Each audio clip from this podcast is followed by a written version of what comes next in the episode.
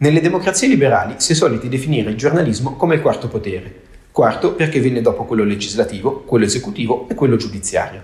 Esiste quindi uno stretto legame tra giornalismo e salute dei sistemi democratici. Tuttavia, l'avvento dei social media e la nascita delle cosiddette piattaforme, Amazon, Google, Meta, Microsoft e Apple, presentano delle criticità per la libertà di informazione e di conseguenza minacciano anche la funzione sociopolitica del giornalismo. Io sono Francesco Crippa e questo è un nuovo episodio di Indipendente. Indipendente. Il giornalismo alle prese con i nuovi media. Un podcast della scuola di giornalismo Walter Tobaggi.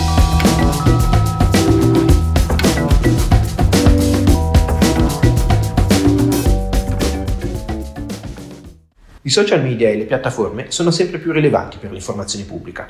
Innanzitutto è attraverso questi mezzi che in misura crescente le persone entrano in contatto con le notizie. In secondo luogo, i social media favoriscono la nascita di nuove pratiche di informazione che modificano o bypassano il giornalismo tradizionale. Questa dinamica può mettere a rischio la libertà di informazione. Per fare un esempio, nel dicembre scorso il mio proprietario di Twitter, Elon Musk, aveva bloccato alcuni account di giornalisti che seguivano le sue vicende personali. Inoltre, anche la validità dell'informazione giornalistica è contestata, perché sui social media proliferano account che fanno informazione non verificata e che addirittura condividono notizie false. A fianco a questi soggetti, però, ci sono anche esempi virtuosi di giornalismo sui social media. La libertà di informazione, allora, è davvero minacciata da questi strumenti? Lo abbiamo chiesto a Fabio Cavalera, a lungo corrispondente prima da Pechino e poi da Londra per il Corriere della Sera. Fabio Cavalera, la libertà di informazione e di manifestare il proprio pensiero è affermata dall'articolo 21 della nostra Costituzione e dall'articolo 10 della Convenzione europea dei diritti dell'uomo. Perché questo principio è così importante per le democrazie occidentali e per la loro stabilità? Perché la libertà di informazione è una libertà che condiziona anche altre libertà e che sono le libertà di scelta.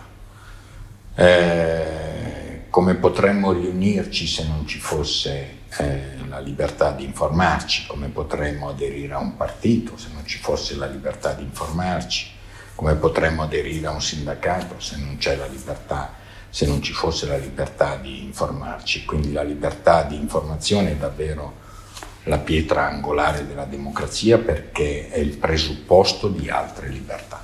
La libertà di informazione è minacciata o favorita dai social media? Ma certamente i mezzi sia tecnologici sia i social media non sono di per sé l'ostacolo alla democrazia, dipende come si utilizzano, dipende appunto come se ne abusa. La nostra libertà resta, poi ciascuno di noi ne può fare un uso consapevole e ne può fare un uso colpevole, ma in questo caso ci sono le leggi penali, le leggi civili e i codici deontologici che possono intervenire. Alla luce di tutto questo, come cambia la funzione del giornalista professionista? Dipende da come le esercitiamo noi la nostra professione. Se noi la esercitiamo in modo consapevole, pensando che ogni fatto merita di essere verificato e approfondito, eh, anche in senso critico, eh, il ruolo del giornalista resta fondamentale. E quindi nessuno può uh, pensare di rubarci la professione. E credo che anche eh, chi frequenta i social media o chi semplicemente ascolta o guarda la televisione o ascolta la radio o chi legge i siti, eh, siti web ha bisogno dell'approfondimento e della serietà del giornalismo, per cui io credo che i social media non siano un, uh, un ostacolo uh, per noi giornalisti e che non alterino il nostro rapporto con il potere. È semmai il potere che utilizza più di quanto non usasse nel passato la stampa, usa di più oggi i social media, anche i singoli politici lo vediamo e quindi io credo che il vero pericolo, il pericolo tra virgolette, insomma, cioè il vero fenomeno sia questo, come la politica utilizzi i social media per evitare l'intermediazione eh, giornalistica, ma il nostro ruolo resta fondamentale se vogliamo veramente dare una informazione corretta, seria e approfondita. La libertà di informazione quindi resta, così come il ruolo del giornalista professionista rimane fondamentale nel processo informativo. Tuttavia, i social media e ancora di più le piattaforme, Amazon, Google, Meta, Microsoft e Apple, non minacciano solo la libertà di informazione, ma anche la sua funzione di controllo nei confronti dello Stato. Le piattaforme, infatti, non sono luoghi neutrali o egualitari. Al contrario, sono spazi virtuali estesi su scala globale in mano a imprenditori privati che li gestiscono con interessi economici e politici particolari.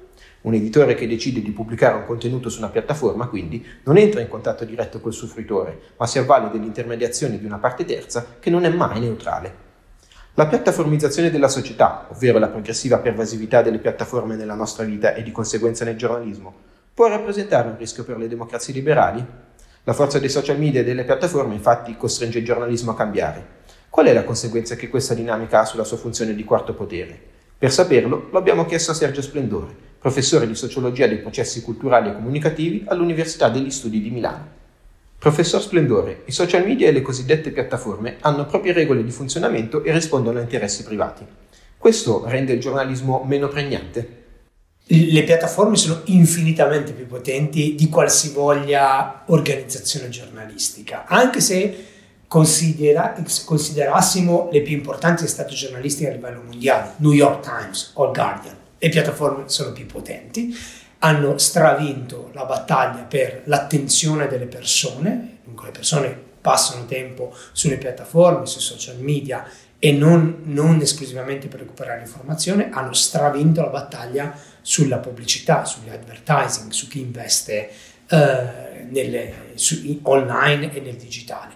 E di conseguenza necessariamente eh, il, gli editori devono confrontarsi, devono sottoporsi alle regole e alle logiche che hanno le piattaforme. Questo, eh, questo è indubbio. C'è chi lo sta facendo con, con profitto, eh, riuscendo a, appunto, a, a guadagnare, nel caso offrire buon giornalismo, c'è chi invece eh, necessariamente sta eh, dire, sì, perdendo questa, questa, battaglia nei confronti, nel, nel cercare di recuperare l'attenzione delle persone.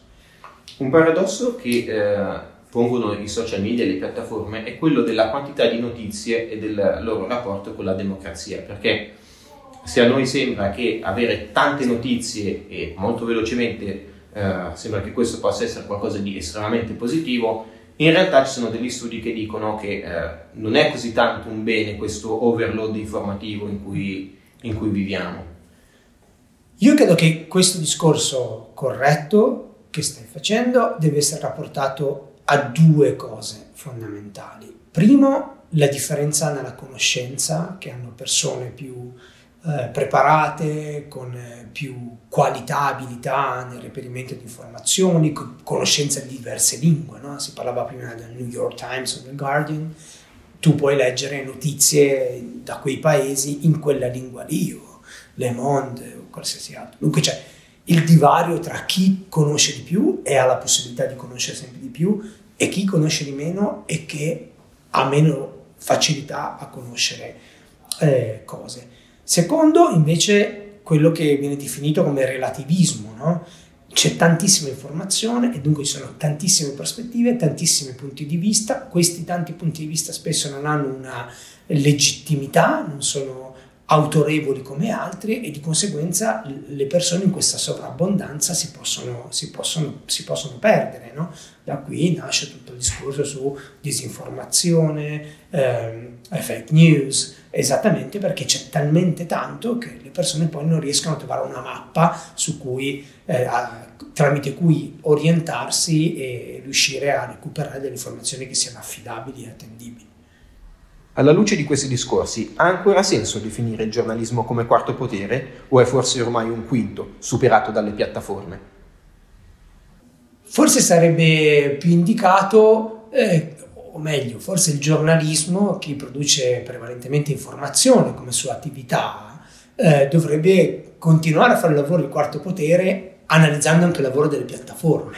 Cioè la piattaforma non dovrebbe essere solo un veicolo per diffondere informazione, ma dovrebbe essere anche un veicolo eh, che, che, deve essere scrutinato, analizzato, cercare di comprendere quali siano le conseguenze, gli effetti, i pro e i contro del potere che stanno assumendo eh, le piattaforme.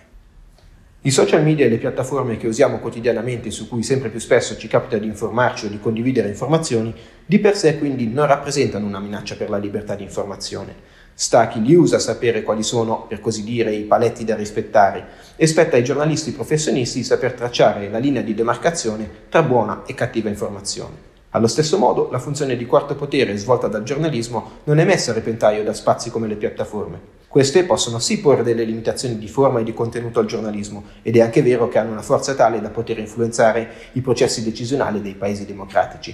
Ma è proprio per questo che la funzione di controllo svolta dal giornalismo deve farsi ancora più forte, investendo non solo gli stati e i governi, ma anche proprio le stesse piattaforme e gli stessi social media.